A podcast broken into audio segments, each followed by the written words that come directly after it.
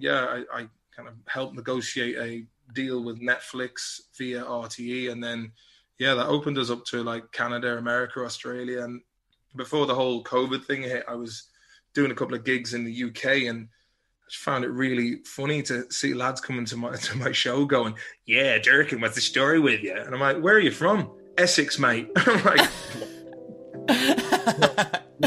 Interesting. It's really weird, Connor. Like I'll have lads from like Long Island going, "What's the story with you?" Uh, where's your Mitzi Turbo? and it's like, yeah, yeah, Boston, yeah, yeah, your old lady's got Williams. Hello and welcome back to another episode of Finterviews. I'm your host Connor Finn, and this is a show where I get to chat to the most interesting people I know. On the show this week, I was thrilled to be joined by actor, musician, writer, and all around gentleman. It was, of course, the brilliant Martin Maloney, or who you may be more familiar with as Eddie Durkin from the Hardy Bucks.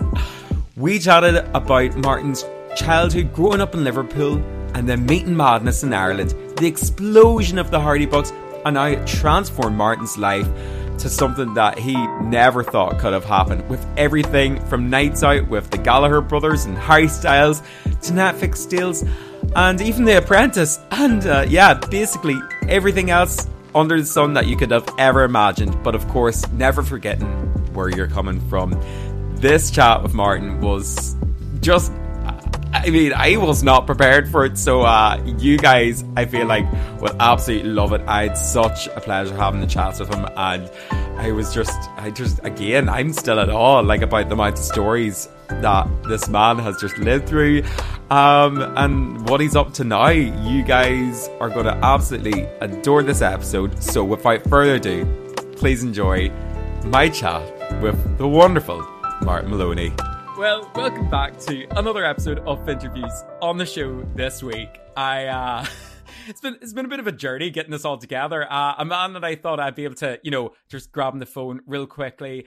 Turns out to actually not even be in Ireland, uh, to my surprise. Uh, it is of course uh, Martin Maloney. How's it going, Martin? Hello, Connor. How are you?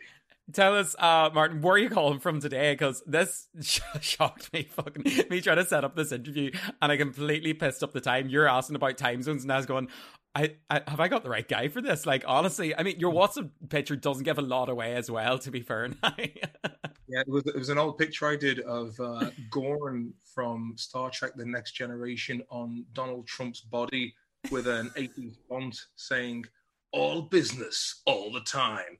and that was that was like I think I did that in like 2014 because mm. everyone you know, before everyone started uh, getting on the, the hate of the Trump train, everyone was like, "Oh, I love the American Apprentice. It's great. Did you see a man from Poison, Bret Michaels? He won it." Uh, where I, I, was always like, "God, how does that dude make money?" you know.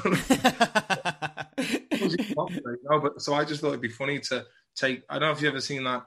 The it was on YouTube as the worst fight scene ever, and it was basically this kind of green lizard from the first Star Trek series wrestling Captain Kirk, and you can actually see that the fight is so absurd that William Sh- William Shatner actually starts laughing during the middle of it, and they probably just like left it in. But uh, yeah, check it out, man. Gorn. So yeah, that's my WhatsApp picture. Yeah. uh, yeah just, it, I forget it's been that for a good century. Geez, yeah, good century, yeah.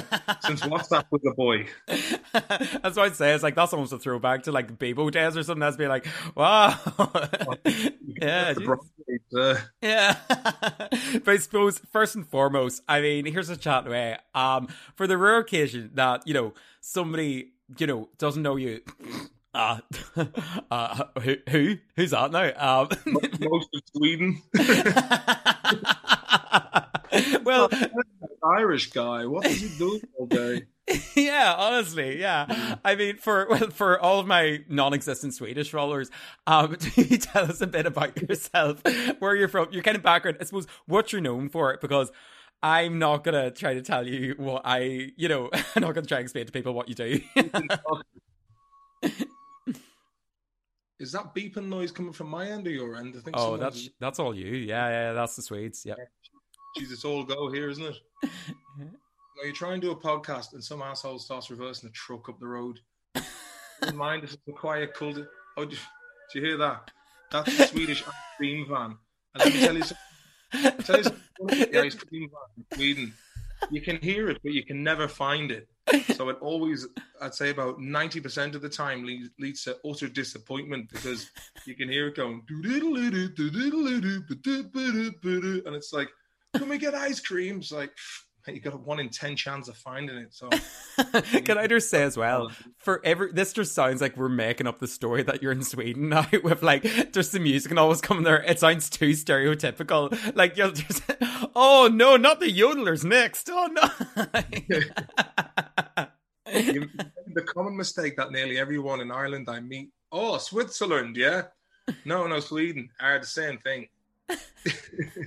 yeah, basically that's what I'm basically running off. Uncultured swine, but um somebody has to do it, so it might as well be Irish. Do you know what I mean? Yeah, God. but you're all right. All right. But here, no. Um I, I suppose explain to people like a little bit about your background, what you're known for. I mean, biggest one I suppose is Hardy Bucks, Vikings, but there's obviously a multitude of everything else. That's where I kind of hunted you down for, I suppose, to kind of chat about all this life as you know Irishmen, stuff like this in it. Like you were obviously a big part of, I suppose, my growing up. A lot of people's different culture as well. But like, like is that what you know? You would still kind of form yourself as you know a performer, an actor, or I suppose like what what would you, you're kind of like. I'm trying not to put words your mouth for but I this is what I would you know know you as all trades, master of none, good all rounder. Yeah, well, for me, like, for, well, naturally enough, I started off as the class entertainer, and then ended up as um, yeah, did a bit of interrailing around Europe, and then yeah, kind of ended up back and forth to Sweden for like the last 19 years, no, 18 years, and um, yeah, lived quite, yeah, lived in, in New York twice, and uh, back went back to Liverpool, worked on worked on a garage for my uncle with my with my dad, who was also a very a larger than life character, somewhat unhinged at times, uh, a man, a builder uh, who looks like a, a Viking, so we were working in Dublin years ago when I was a kid, and there was a boys' home next door in Ranelagh, and they were they were always going, "Yeah, Vinny the Viking." So they were always calling the Viking. Uh, how you doing, lads? Uh, you all right? And we ended up, yeah, working on my uncle's shed on my mother's side over in in Merseyside. And it was, I think the job was only supposed to take like three months, but ended up taking nearly six months. And the house had to be then done up to match the shed afterwards. So didn't get off back again. but we did a great job of the shed. the best places. Yeah, I suppose. I, I, don't even know where to start with that. You, you, you t- I feel like you took me on a backwards journey through, like, well, yeah, I job right here. I've lived right there. This is a childhood shed that I built in Ram. like, all started 38 years ago. Yeah. It comes at you quick. Yeah, well, I suppose, like, I mean, that's, I mean, from maybe that was too broad of a question, but like, maybe, yeah, bring us back to like, when did you first get? I suppose, like, when did you first kind of get into, you know, these roles that I suppose acting and performing in these kind of situations? Like, was it always something that you'd like gravitated towards and like had a passion for? Or I suppose was there ever potentially another path in mind? Because as you said, you've had quite like a you haven't really like the, your route that you've kind of came around and stuff like this. It's been quite eccentric. I don't know. yeah. Uh, as my uncle Eugene, who plays Big Mick, would say, he says, "Now, what I would say is, if you're fit, you're fit for anything." And that's my handbook. That's my credo for life. Um, but yeah, but basically, I, I, grew up in a house with three sisters, all redheads, all fiery, um, explosive, and very funny, uh, great women. Yeah. And my eldest sister Patricia, she was the first. Like, like she, she's probably one of the funniest people I've ever known, and she would always make me do impressions of family members and people from school and neighbors and that kind of thing. Yeah. And, you know, so then I, I kind of, I, I, suppose I would be, I started performing to small audiences in, when I say just people who were in the house. and uh, she'd be like, do an impression of, of uh, the neighbor there. And I'd be like, Caroline, come in for your dinner now, love. and uh, Cilla Black was another one. Oh, tonight we have on, on surprise, surprise. You know, and, and it was. Sounds like... Cilla Black. That was another one I used to do. And yeah, just she got into doing. Um, she went to LIPA, the Liverpool Institute of Performing Arts, as well as my other sister, which is run by Paul McCartney.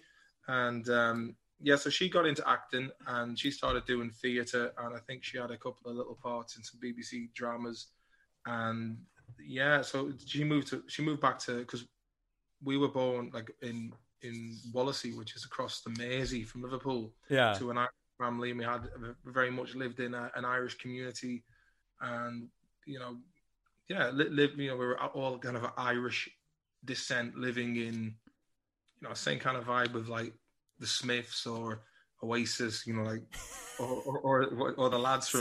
Yeah, basically like basically the same. same thing? Uh, yeah, so, so, she she got into the acting first, and then a couple of years later, well, she ended up just as she was kind of about to make it big, she ended up getting pregnant, and then afterwards, her life kind of took a turn in the other mm. direction. ended up getting into interior decorating, and now she's a, a, a great artist as well. Um, but yeah, so I guess for me, I, I, I got into music and I was a bit of a a bit of a local head around Galway for a good bit, and yeah, and then we were just yeah working on the sites myself and the other lads from the Hardy Bucks, and we we always knew that like from meeting. You know, it's funny. I came back from Sweden after being away for about nine months. I was in Greece for about six months, and then Sweden for three months in 2003. And then I was hanging out with Pete, who plays French Toast and we you know we'd be all listening to the doors having a few smokes like and just drinking outside the school at night and, and then when, when, we went to Galway to hang out with my friend Stevie B he was like come on we're going to hang out with uh, Tom and Owen man the boys out in Renmore so then you know we got to know those lads and then my I started going out with this goth chick from Sweden who I barely knew. She was like she had just announced she was moving to to Ireland, and I was like, shit, I better find a place for her to stay. So, oh, we needed a place to stay, and Owen had was had to leave this place in Renmore, so I just said, Owen, do you want to move in with us, me, my sister, and my Swedish girlfriend, and this English header I met, you know, this crusty dude who played a trumpet called, you know, Dreadlock Lad from Holmfirth, where they filmed Last of the Summer Wine, and he was like, "Yo, sound, I'll move in." So, you know, I'd never really lived you know, I've, ne- I've never had to go looking for a place before. I was about 20 at the time. And so we, we literally looked at the first house, which was in out in Ballybaan. And we're like, this is a house. We will take this, despite it looks like it's just, it's still in the same shape as it was in 1953 and uh, came with the original furniture. And it was, you know, on the very edge of Galway. But we're like, that 50 quid a week each, that'll do. And so that's how I got to know Owen. He, he was in, him and Tom, the Boo, they were in the, the year behind me in school, and so I always seen them as you know two little hard skins who were behind me. They were part of the rugby boy group, and uh, yeah, so I, realized that Owen was an incredibly funny individual, and so for the years that kind of passed four or five years, uh, we would just be sitting around, you know, watching funny YouTube videos and doing impressions, that kind of thing, and then. Uh, myself and Chris Tordoff, who plays the Viper, I mm. I known him since he was eleven. I took him under my wing in school, and uh, he he equally enjoyed just taking the piss non-stop and watching comedy. So uh, I went to Ballyfermot, and I, I, I don't know what I thought college was going to be like. I thought it was going to be like uh, you know uh, John Belushi in um, what's the name of the film? Toga Toga, National Lampoon's Animal House or something. You know. I was like, where are you going with this one? you know, just uh, I thought it was going to be Van Wilder or something, but it just turned out to be Ballyfermot College. I was so, about to say Ballyfermot doesn't, yeah, doesn't scream yeah, the same kind of energy. yeah, it, it, didn't have what what I what I, it, wasn't like American Pie two, like I thought it was going to be. You know what I mean? It was it was just like, have you got your work done? I was like, God, this is terrible. So I didn't I didn't didn't graduate and uh, then went off into Ireland and whatnot. But Chris, fairness to him, he was uh, a little bit more studious than I was, so he'd. he did the right course. He did television, and he goes, "Hey Martin, do you want to do uh, do you want to do like a couple of characters in front of a camera? So that's when I started doing the the character of of Eddie Durkin, which was just like an amalgamation of like lads from town and a bit my dad thrown in. So yeah, basically the lads from he cut it together, showing it to a few of the people on his college course, and they were like, "This is really good." He did another uh, little demo that ended up on Bebo in 2007 in the Flashbox, uh, and that had a little bit of a ripple of, of, of like notoriety through the internet.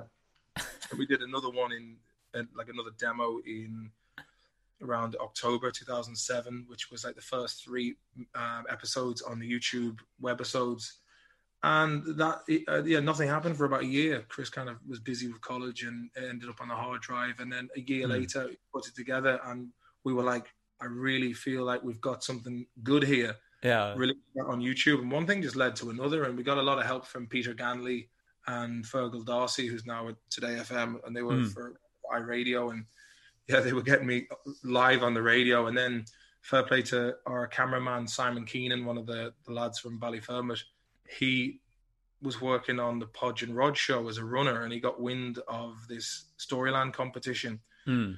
So yeah, we were we went for that, and you know we were convinced that we wouldn't even get into the top twenty, but then we did. Not only that, we got into the top ten, and then won the thing. And yeah, it, it was it just everything. We were we were given this opportunity at a rapid pace. Like if like uh, most of the lads didn't even have any ambition whatsoever to get into TV or comedy. yeah. And suddenly they've just become like, you know, an overnight sensation in the Irish comedy world. But we were always very much like, oh, oh those hordy, but what is that weird stuff from Mayo? I, I don't know what it is. I don't want to know. Uh, they're weird. They're not. They're, they're, they haven't been sanctioned properly. So we were always, you know, we were always outsiders. Like there was, I was always trying to, even even before Hardy Bucks talk, you know, I'd be ringing up the big agencies in Ireland. I'd be like, yeah, I'm looking for. Oh no, we're we're fully. Even today, if I was to ring most of these these agencies, like, sorry, our books are full. I'm really, you know, call back at another time. And yeah, best of luck now. Bye bye. so uh, I just gave up, to be honest with you. Um, but yeah, so it's been yeah, then I end up having kids, and you know, and that they believe it or not, they do take up a lot of time and energy, and I suppose it didn't really didn't really help matters much when I moved mm. away from the mm. country where I was known for my body of work. So mm. yeah, then we had another, another uh, kind of uh, a, a, breakthrough when um, yeah, I, I kind of helped negotiate a deal with Netflix via RTE, and then yeah, that opened us up to like Canada, America, Australia, and before the whole COVID thing hit, I was doing a couple of gigs in the UK and just found it really funny to see lads coming to my to my show going, "Yeah, Durkin, what's the story with you?" And I'm like, "Where are you from?" Essex, mate. I'm like, interesting. it's really weird, Connor. Like I'll have lads from like Long Island going, "What's the story with you?" Uh, where's your Mitzi Turbo? uh, and it's like, yeah, yeah, I'm Boston. Yeah, yeah, your owl lady's got worms. You'll be like, why is everybody quoting this? I have no idea. no idea what they're referencing to. Yeah, wrong guy. Yeah, not that's not me. No. okay, you created the wrong guy. Yeah. but like, yeah, I suppose. I always thought, like, I always wanted to get into music, but I'm kind of not the most proactive of person, mm. and get uh, getting band members together is it's like herding cats. You know? so uh, I, that didn't work out, but uh, yeah, I, like uh, like um, you know, I started doing the Hardy Bucks podcast, and the other lads were supposed to join me in that, but then didn't, and I was like, oh, so I'm just gonna have to like look for guests, much like yourself, and as you know yourself, there you will try and find contacts with people, and you'll you'll either get no response mm. or someone will go, "Oh yeah, he, they're interested," especially if you have to deal with people like middlemen. It's like there's no oh, money through the agents as well. Yeah, they'll be like, "What's the fee for this?" And then you're going like, "Oh, we'll see, it's just like starting out at the moment. Um, we're just kind of blah blah like this," and then be like, "Oh, they're, they're actually busy at the moment." And be like, "I'm no, sure they fucking are." It's amazing how many people were so busy during a pandemic. I was, I was like, "What are they doing? Are they gardening or, or you know, what, what, what's yeah?" a lot of funerals going on. I don't know. You know, you, the mind would wander in such a time. Uh, yeah, a lot of people were very busy, Connor, for me, and yeah, I kind of got a bit like for me, I, like I, I, I was diagnosed with ADHD there a couple of years ago, and then when I came back to Ireland, I was like, well, I think I'm just normal, but by Swedish standards, they're like, yeah, you you you can't do the pie charts and the time schedules. Like, uh, I, I just think like so yeah, I probably I'm a bit wild and boisterous, and yeah, which which I like. You know, it's it's kind of like you know, but but the the downside to having that kind of um, as Chris once said to me, uh, Tordoff, he said to me years ago, is Martin, you like it a missile of creativity, but you just need to be guided in the right direction. I don't have anyone currently guiding apart from myself, and I don't really crack the whip on myself as hard as I should do. I'm a nice boss. yeah, yeah, you're, you're very good to your employees. Though. Yeah, the company's going bankrupt. I suppose. If you want another holiday, lads, it's fine. Yeah, I suppose that, that's probably the most like succinct way of talking me through uh, essentially your whole life there. I had all these like wee notions being like, yeah, like, do you know what I mean? Like, I'll have to like probe them out to be like, what was like the inspiration behind your humor, humor and all? But you were saying there, you know, it was kind of people that you're growing up with. And I suppose when you're putting like these kind of friendship groups as well, where, yeah, like headers, like and stuff like this, and you're chucked around all these different areas, like and the way that you're able to pick up like the accent so well and stuff like this, like no wonder they were being like, lad, we'll get you on this, you know, we'll like start you like maybe get you some characters, and I mean, as you said, like with the kind of circumstance that came in it and the kind of way that it, you know, it seemed to absolutely explode, like with like it just seemed to be the right timing with say the likes of you had people that were in right areas for it. Like even your mate, you know, that like found out about Storyful, and then you had, you know, thing Darcy and all. Like, just you had the context in the right places. Like, it seems like it was meant to happen at the time that it did. It was. It was at a time where YouTube was still relatively.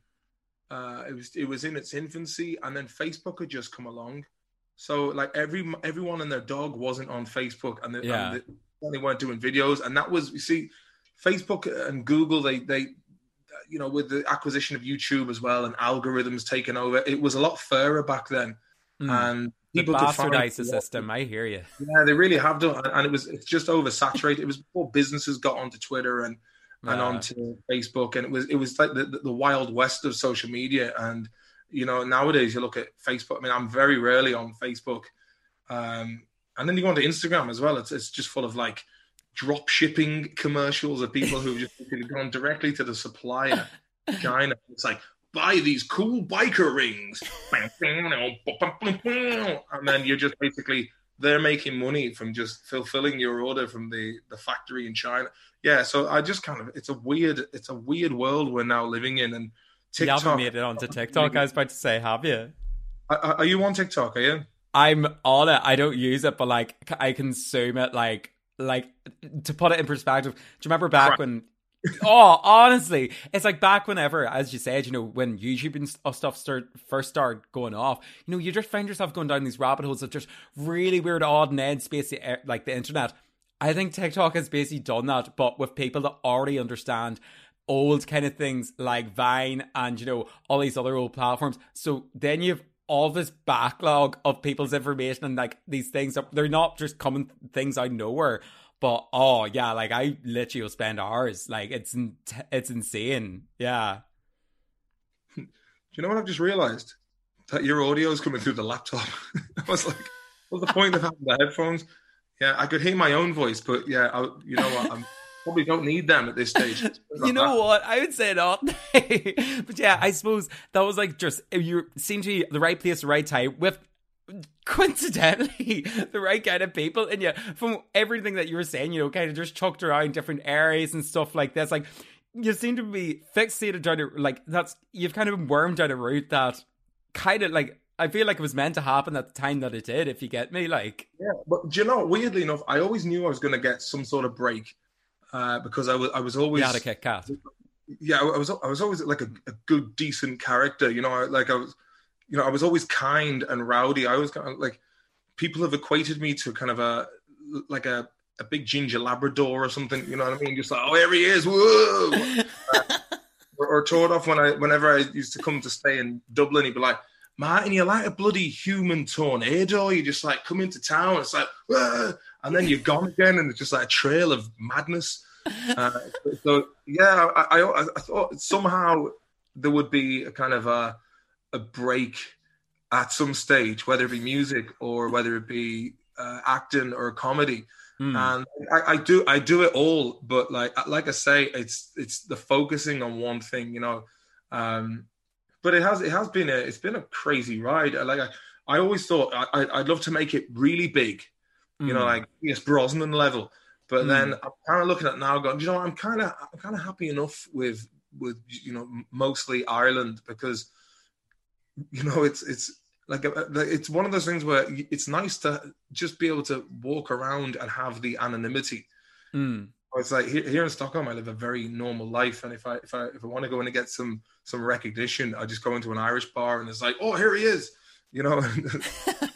yeah, you still have like the kind of cult following, I imagine as well, to like say, you know, that kind of era of those kind of arty like sketches, like the Savage Eye and stuff like this, that like the it's not anything that's going to put you out of place, but like it'll still get, as you said, you're walking to like an area of you know familiar, you know, get accents, and you'll just be like, oh, well, be.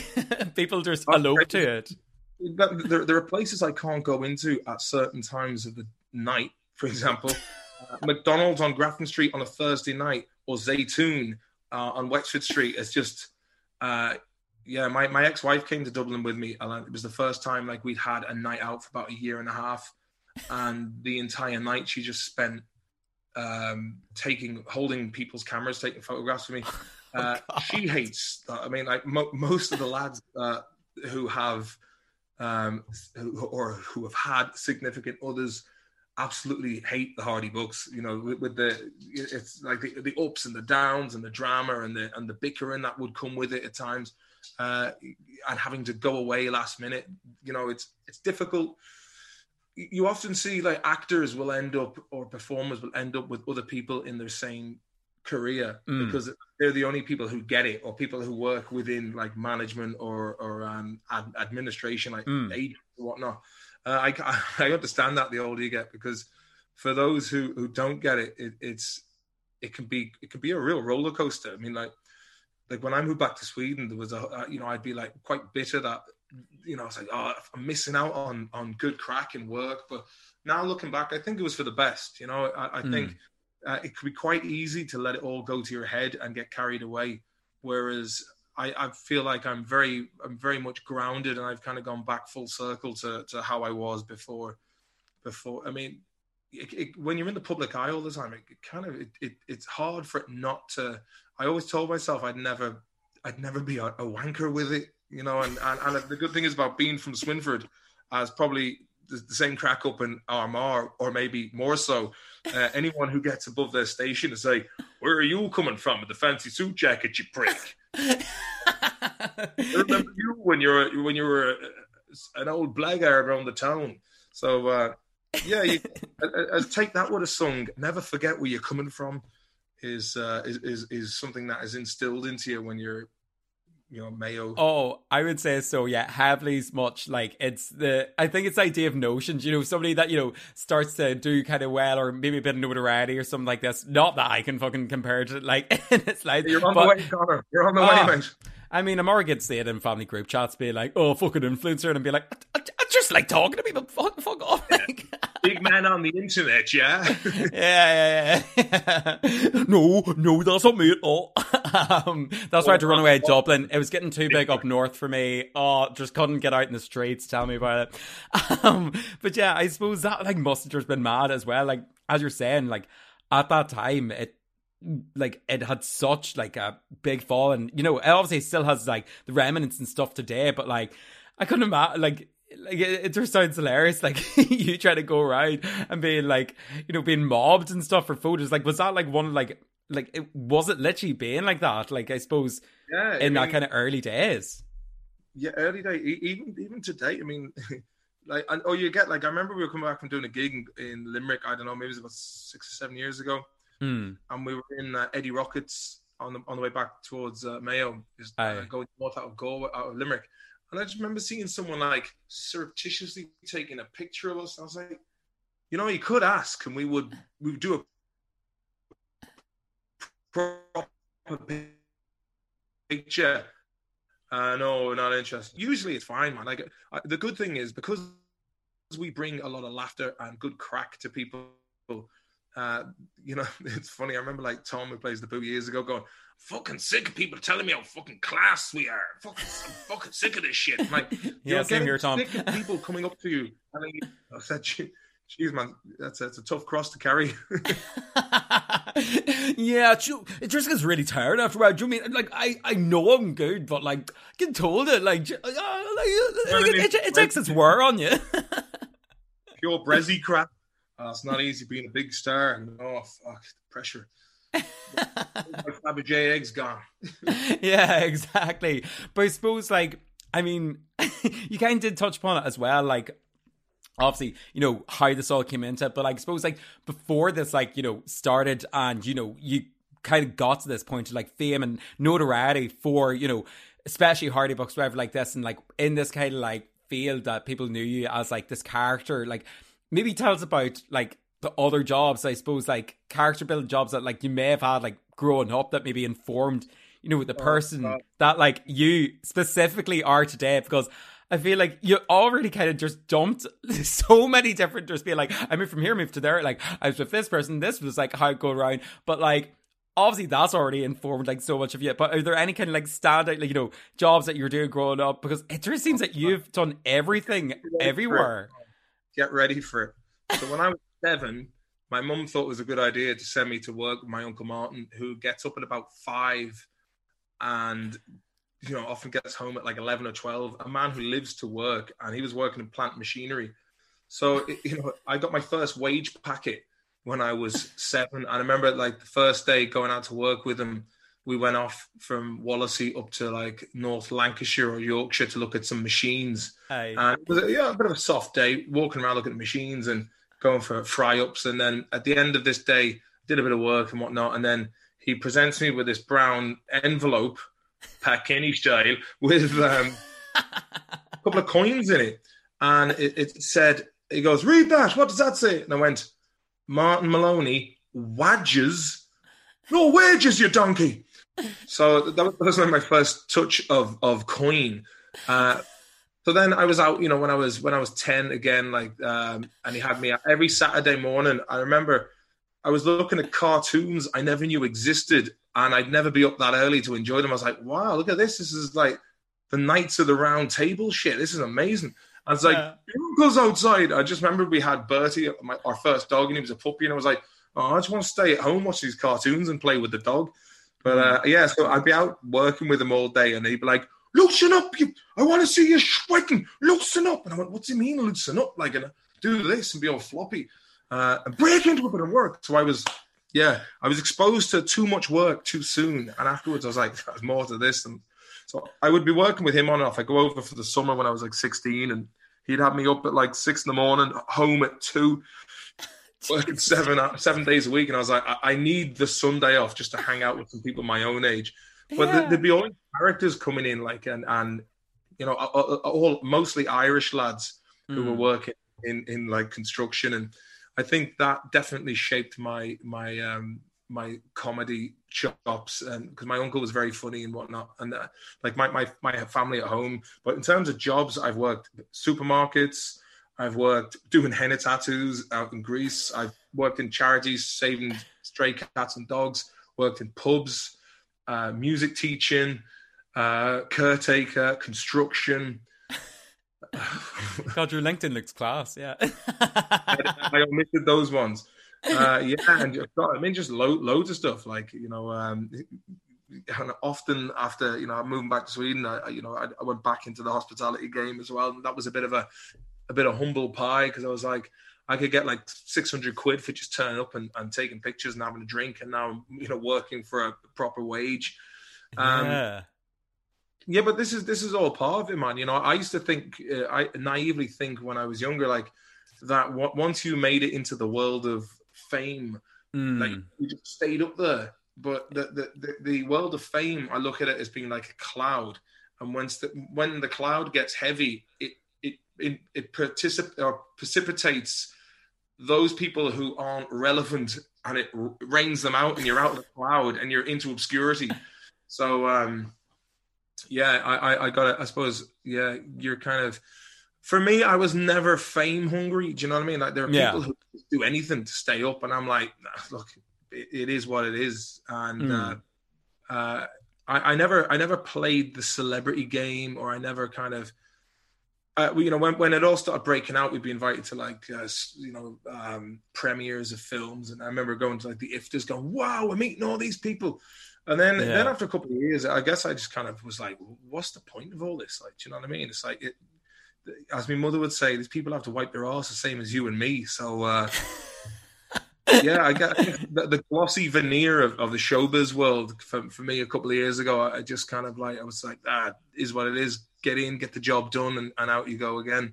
Yeah. Um, but you know, it's it's a funny it's a funny road because life can throw some some shitty situations at you. But you know, it's all about how you deal Mm. uh, I, I've been through a, a you know even you know divorce and heartbreak and and you know what what happens since and you know I've I've yeah there's been a lot of a lot of hardships in life and even having to move back from you know parents divorced at an early age and uh, having to move back to Ireland and start again was was a really big upheaval but we you know we we I think it was definitely for the best that we did that Mm. because you know uh, things happen in, in life at the time that are aren't easy to deal with but then look when you look back a few years later you're like well that that difficult time that i, I went through uh, shaped me Mm. and tempered me in the fire so you know you, you you navigate yourselves through tragedies and and loss and uh, the highs and lows in life and i think uh, the older you get the more you kind of you're grateful for the for everything that life throw, throws at you for better or for worse you know so yeah. Yeah i can't remember why i brought that up.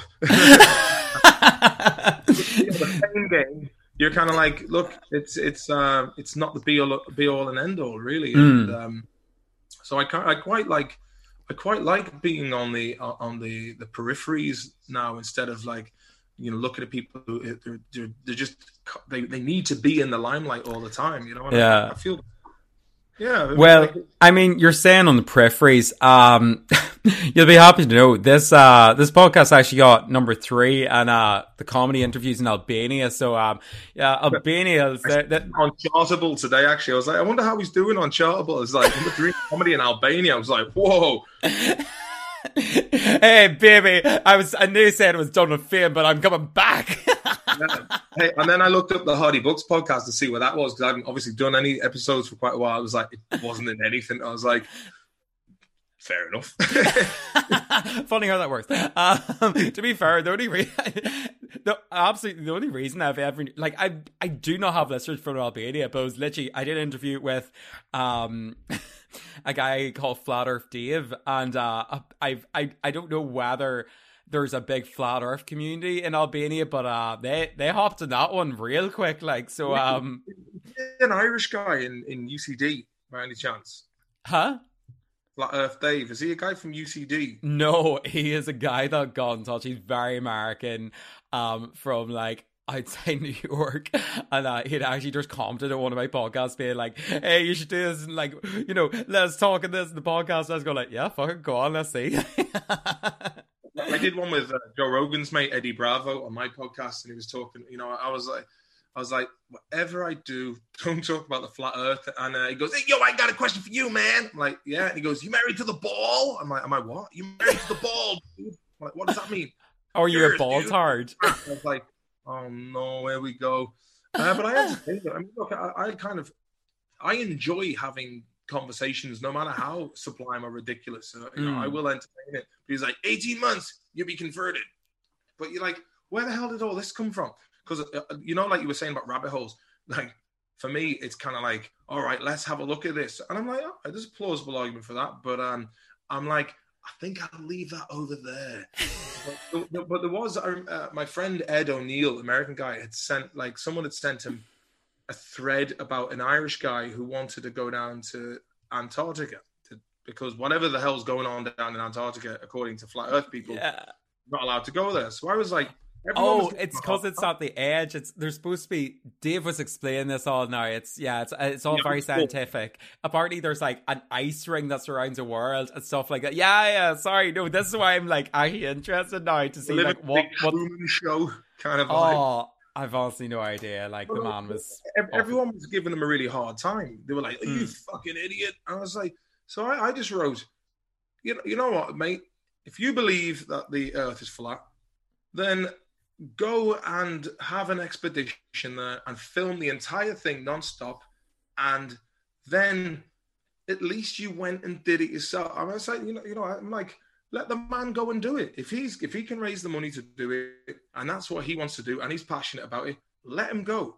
And then when he gets there, hopefully he will come to a conclusion one way or another. Do you know what I mean? Um, but uh, I, I have got into into kind of uh, de- debates with people about it on uh, on on like YouTube comment sections and all that, and I'm like, well, what's the big deal if it is flat? I mean, you're still stuck on the earth, like you know what I mean? and, and they're like, well, it's proof of God, man. I'm like, all right, but, but like, you're still stuck on this plane of existence. I mean, it's like you haven't got the resources to bloody leave. So like, why are you putting so much effort into this?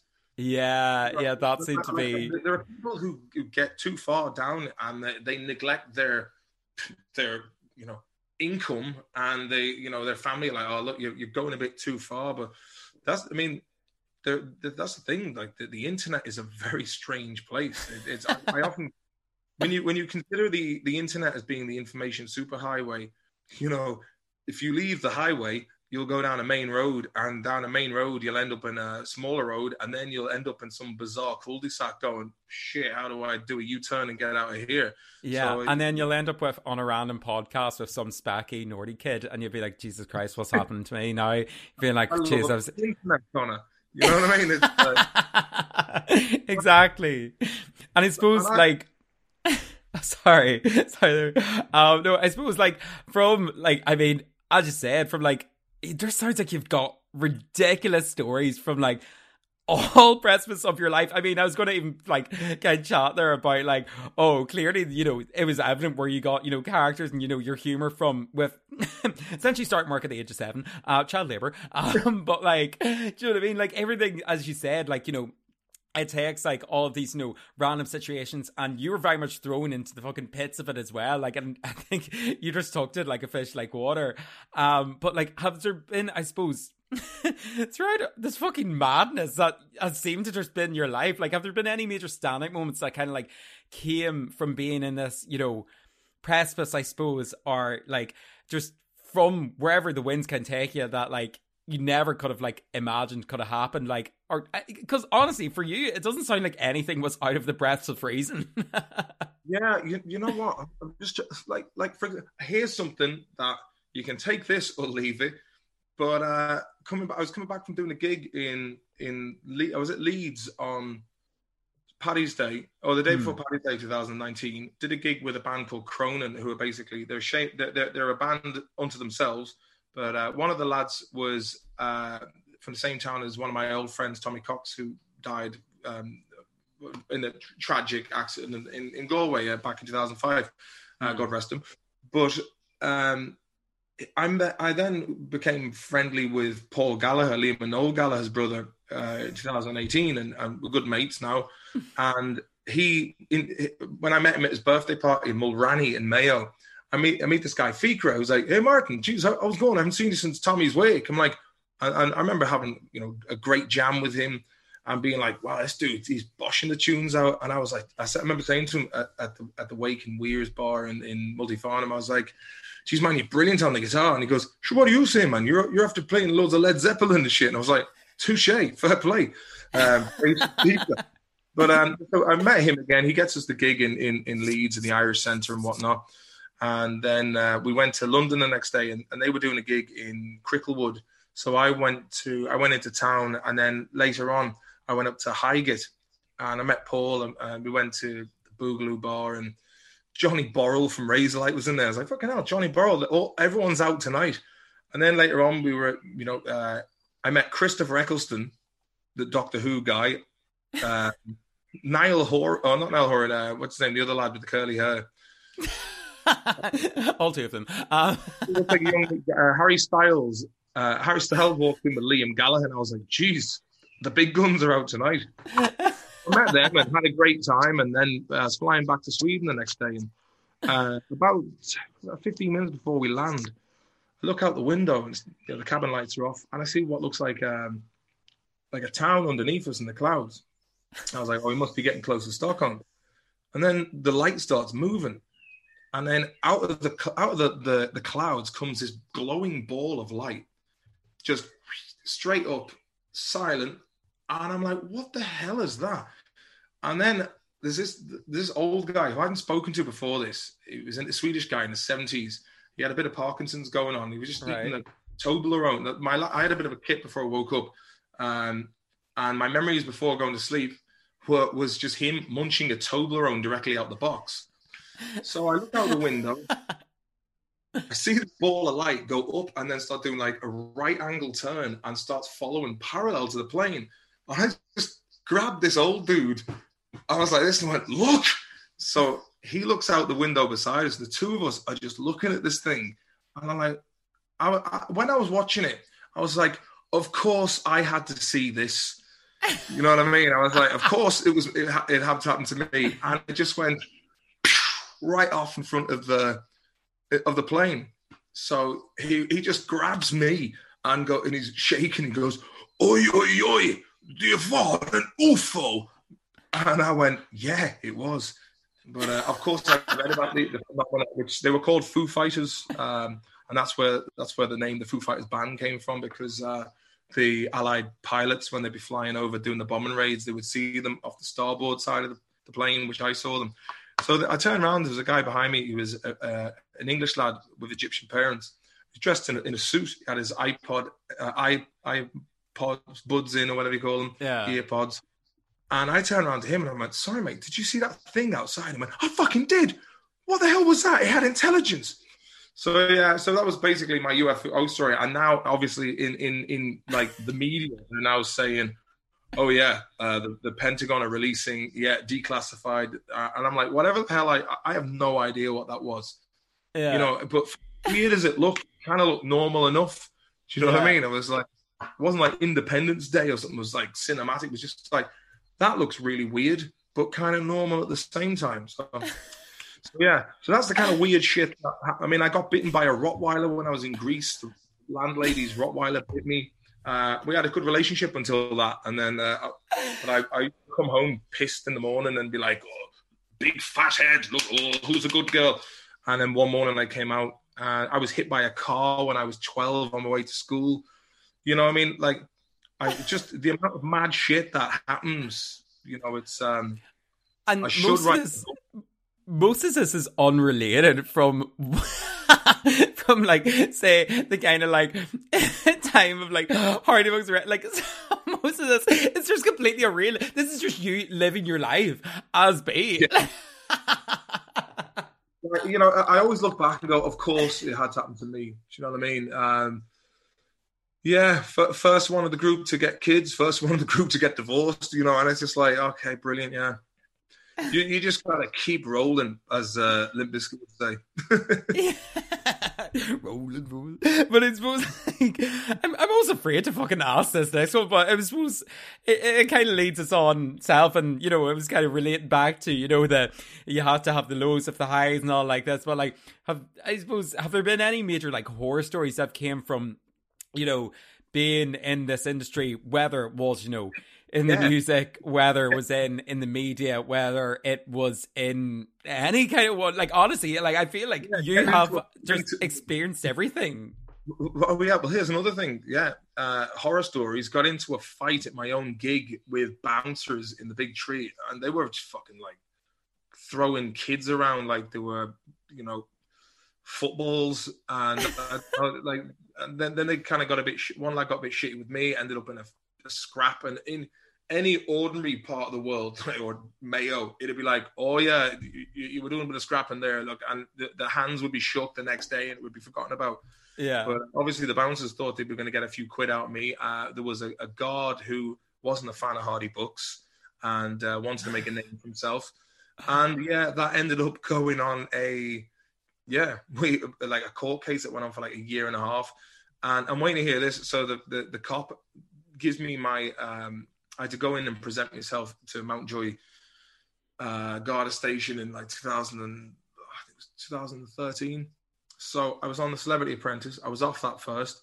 Mayo had just lost to Dublin the day before in the final, and then I was there on I think it was the the Monday night, getting my uh, arraignment uh, or like the the you know the the the charge sheet whatever it was of this daft fucking incident, and I'm being fired first on The Apprentice. And that's another story in itself. I was like, damage limitation. I've got to get out of this place. I've got to get off this rock, man. And the, there was a, a sergeant, a ban garda, who comes down and she sees me sitting there and she goes, Do I know you from somewhere? I went, Possibly. She goes, Were you just on The Apprentice getting fired? I went, Yeah. And she goes, Fuck's sake, man, you poor bastard. Oh yeah, basically, yeah. The, there was the fair bit of media coverage there, and of course, like when it was going for the arraignment, which I thought, oh, won't be a big deal, just going to court, and no one will ever suspect that I'm walking in there. This guy who's in one of the biggest comedy shows in Ireland.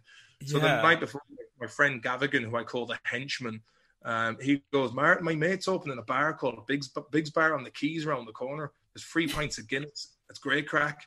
So I was like, well, I guess we can go for a few and then go in for the arraignment tomorrow. And funny enough, he lived on the same road as the courthouse. So all I needed to do was roll out of bed and walk 100 meters, and I was at the courthouse. so when I was going into this arraignment, there's just a whole load of paparazzi going, here he is, lads. And uh, of course, I was swelt with the pints from the night before and treated the thing like I was like, you know, going onto a on into a comedy show. And then it was like double page spreads and all the papers. And my sister, who was my manager, I got back to Mayo like that uh, the next day, and she was showing me all the paper clippings of me. And there's like I was doing all these like waving like how's it going everyone and, doing the Martin Cahill the general and of course all those papers went all over all those pictures went to the papers. I gave them what they wanted to see. Basically, I was a showman, and yeah. when I came out, they, they, were there again. I was like, I've got to get, I've got to get out of here. So I jumped in a cab, and, I, and he goes, "Where are you going, pal?" I'm like, literally around the corner to my mate's cab. yeah, that was that was a, a pretty uh, pretty shit experience to be quite honest with you. But um, again, uh, I probably like uh, the, the behavior was kind of with the party and was just getting a bit out of hand. So I was kind mm. of like probably a, a, blessing in disguise because I, I, certainly did uh, grow up since then. Like, so uh, yeah, that, that was that. like you, obviously people are listening, but like I just had to take off my gla- like my glasses there to be like, sorry, like what, like I was just like that was not what I was expecting at all. I was expecting, you know, something be like, yeah, like, you know, you get some kind of people that you'd be like, oh, you think you're class, or, do you know what I mean? You just get some, you know, hate online or something like this, you know, people just like giving you shite.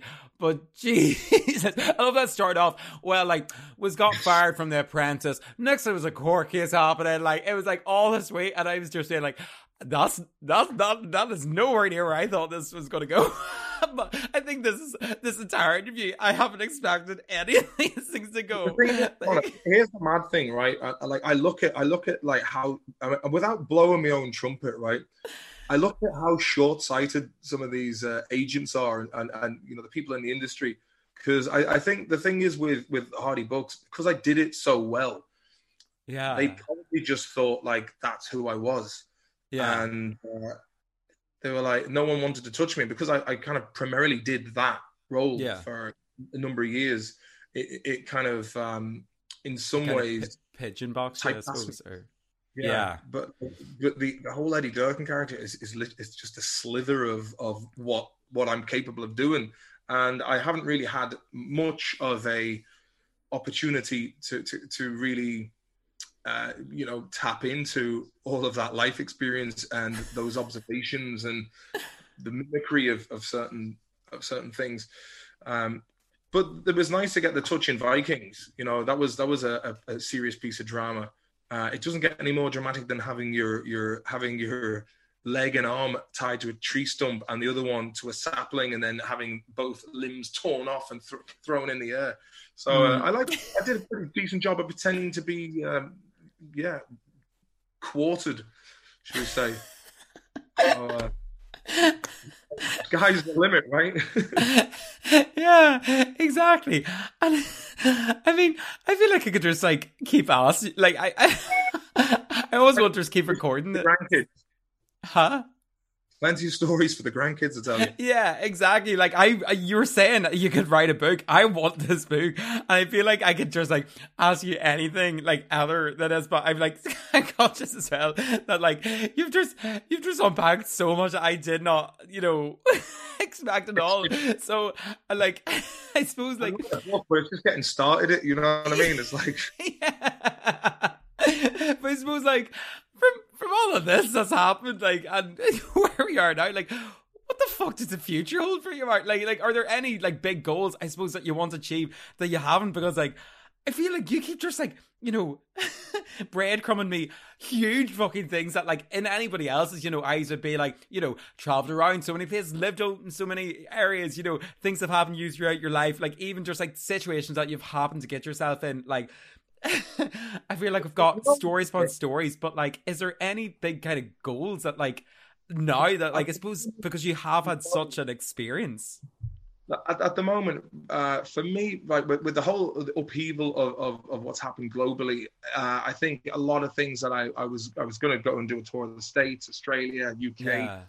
Um, but like for now, you know, uh, one thing I suppose um, being divorced, look, I, I, I'll always love my ex-wife. She's the mother of my kids, and we still get on very well. But, but I guess we were just kind of incompatible towards the end. Um, but like, you know, very much still have great time for each other, and uh, you know, we'll always be there for each other if need be and whatnot. But for yeah. me, I just want to kind of focus on being the, the best dad I can be. You know, teach my children how to to be as uh, wise as serpents, as gentle as doves as they make their way into the into the world, you know. And um, yeah, so just to just be as as, as present as as a as a as a father, and um, yeah, just just um, you know, the, the thing is, like I said earlier on, which I suppose took me off on that massive. Um, massive uh, tangent was which one? tangent? One, the main one about uh, the, the, celebrity crack, uh, which this was the original point I meant to make, was life will. Uh, um, my sister Patricia has a friend called Maria, who's a Greek artist living back in Swinford, and she tried to tell me something that life will give you default opportunities, and I didn't really understand what she meant by that, and now I do. It's like there are things that will happen for for for better mm. that you can't imagine. Mm. Um, and then it's up to you to basically make the best of that break when when it when it uh, rears its head. And, and mm. for me, my my whole kind of since I was a kid, my way of of of living, which I'm kind of which you know again incompatibility with ex-wife. She very much about like OCD with calendars and writing lists and whatnot. Mm. Whereas my whole kind of way of life was merrily, merrily, merrily, gently down the stream. And if a nice opportunity does present itself, I was like, oh, I'll have a bit of that. And, you know, uh, I have sometimes, you know, especially during filming a fan because it's so intense and you're meeting so many interesting people. Uh, you have the, you know, during the Hardy Bucks, you'd have these, um, you know, a day off, you might have some sort of weird kind of epiphany. And a couple of years ago, I, I kind of came to the conclusion that when when you kind of let go of the reins in life instead of trying to micromanage every aspect of it, you let yeah. go of the reins and then you trust that things will work out, and they generally do. And I spoke to Neil Winterledge, our first AD, and he was like, Martin, that's very true. I once had a conversation with Michael Ironside, the actor, and he told me the very same thing. So there is certainly a lot of credence and wisdom within that revelation. So I was like, nice one, name, very eloquently stated. Um, but yeah. off one second. Um, so yeah, basically, if you if you you know let let go of um, of the reins and be open to opportunities, things will work out. And just always have a positive attitude. And it sounds really cliched, but always be grateful. Have um, you know, be be grateful for for for everything. You know, your your your family, your health, the good. You know, the fact that we enjoy food and uh, we have a roof over our head. And sometimes, you know, when we're like, oh, life life life can be stressful in the West, but yeah. you know, we we're, we're all we're all blessed with gifts, and it's always it's very important to be grateful and uh, try to try to be as, as humble as you can in, in while going through life. yeah, I suppose can I just say I was like literally me ringing up my friend earlier, like and having like a proper whatever part of this life. And like I'm only I'm only coming 23, like, and I just be like, the fuck am I doing with myself, whatever, like this. I feel like talking to you today, I was like, literally one of those like ones where I'm like coming, you know, where you like kind of get settled back in your feet a wee bit, like your shoulders ease a wee bit, hander. I just feel like that's been like, a bit of a therapy session to be like, you know what, it'll happen for itself, it'll work itself out. And I mean, you're proof of the pudding. Like, do you know what I mean? Like, with the, well, well, the where, things have kind of led on. Yeah, but I, I, I, believe I'm a firm believer in paying it forward as well. You know, yeah. uh, like another lad from Galway. I need to get get onto him. I, I kind of forgot about it, but I, will also go on his podcast because the thing is, you have you have a lot of people in the industry. It's like I want to be exclusive. I want to be. Exc- this is it, it's just it's all wrong, man. I like for me. I know the effort that you put into doing podcasts because I've done it as well. And when I had Eddie oh, Bravo minimal. come on to podcast, I DM people and then get them on.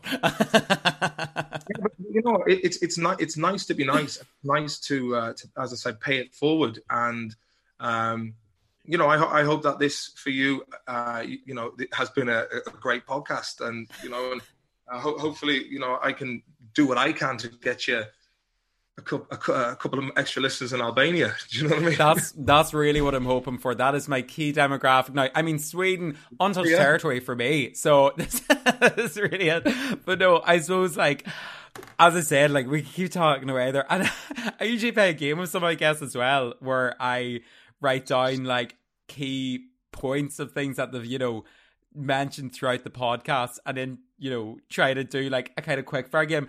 The list is too long. Like the page is done, so I can't even play that game. Like it, essentially, it just leads them on to be like, "What do you think of interviews?" Um, but like, man, just I suppose if people, yeah, like. I, I, I was going to be like, people want to see what you're doing next, whatever, like this, but like, I, I don't know if there's any kind of plugs or anything that you want to give. Like, I, I, I'm just so lost for words after this one. It was not what I expected at all. Hey, life comes at you quick, Connor.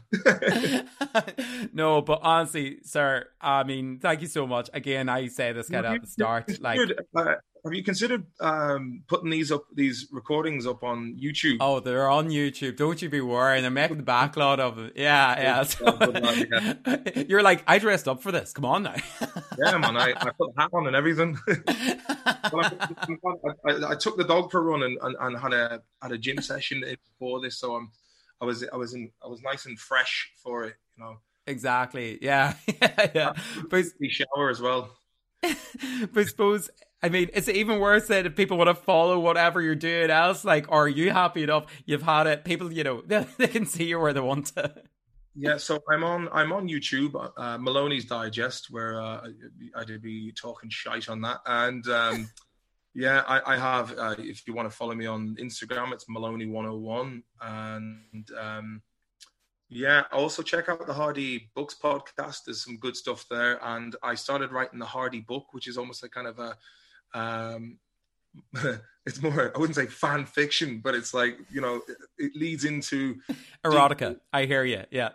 or more of a back catalogue or, or, a canon of uh, of things that couldn't have possibly been put into the show because it's it's a lot it's a lot more nuanced and goes into kind of a cross section of small town diplomacy, for example, and the code of conduct in a small town like Castletown. And uh, yeah, I really have to get back on that. But what I did is I set the bar a bit too high, and it took me like a month to two, like 100 minutes of uh, content, and I was like, oh god, I can't do that again for a while. So. Um, yeah, but I will, I will, get around to it eventually. The, the latest chapter was talking about how Buzz's ancestor, Zachary McDonald, started the first Irish pub called Cromwell's Arse on Plymouth Rock. Uh, Got to finish it. Uh, yeah, ran into the uh, the new model army during the siege of Clonmel while going down to talk to Jimmy Magner about Clonmel champagne. That is Do you know what? Sounds like fertile ground. I, I, I mean, like.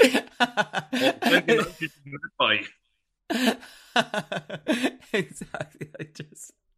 But no, Aussie sir. Like I say this to every kind of guest I like. I would invite on. I started this in lockdown just to have a bit of like a essentially to chat to people that weren't I wasn't living with and to kind of give myself a bit of sanity. But like it's kind of me just chance my arm every single week and or like you know just to people that I find you know interesting or have really wanted to. So honestly, like for me, it's just some randomer dropping into your DMs, being like, "Here, do you want to chat?" Whatever. Like that's Ozzy. Thanks so much for taking the time out of your day, and yeah. Really, just I know, uh, breathing your life. I mean, yeah, we we really went through it all. like... Thank you for. That. You can invoice me later on yeah, no, um, yeah, I, I'll very much be changing my number after this, but no, I'll here, here. Thanks so much, Martin, for coming on. As, as just messing up with everything, I suppose. All right. An absolute pleasure. You're a grand young man. See you later, mate. Good luck. Slán mo chara. Thank you so much for tuning in to another episode of Finterviews. If you want to support the podcast and if you enjoyed this episode, please make sure to give us a like, share, subscribe, and if you can, a five star rating on whatever listen platform you're on. That stuff is golden. Also, if you would like to get in touch with, say, any suggestions who you would like to hear next in the podcast, or also get involved with the intervention that uh, if you haven't heard before it's kind of like an agony aunt story thing. You can of course find me on socials and give us a message there. I'm on facebook instagram twitter basically anything. You look up finterviews or finterviews podcast. Give us a follow give us a message and yeah let me know uh, how you're doing the podcast. Until next time thanks again for tuning in and i'll chat to you later. Bye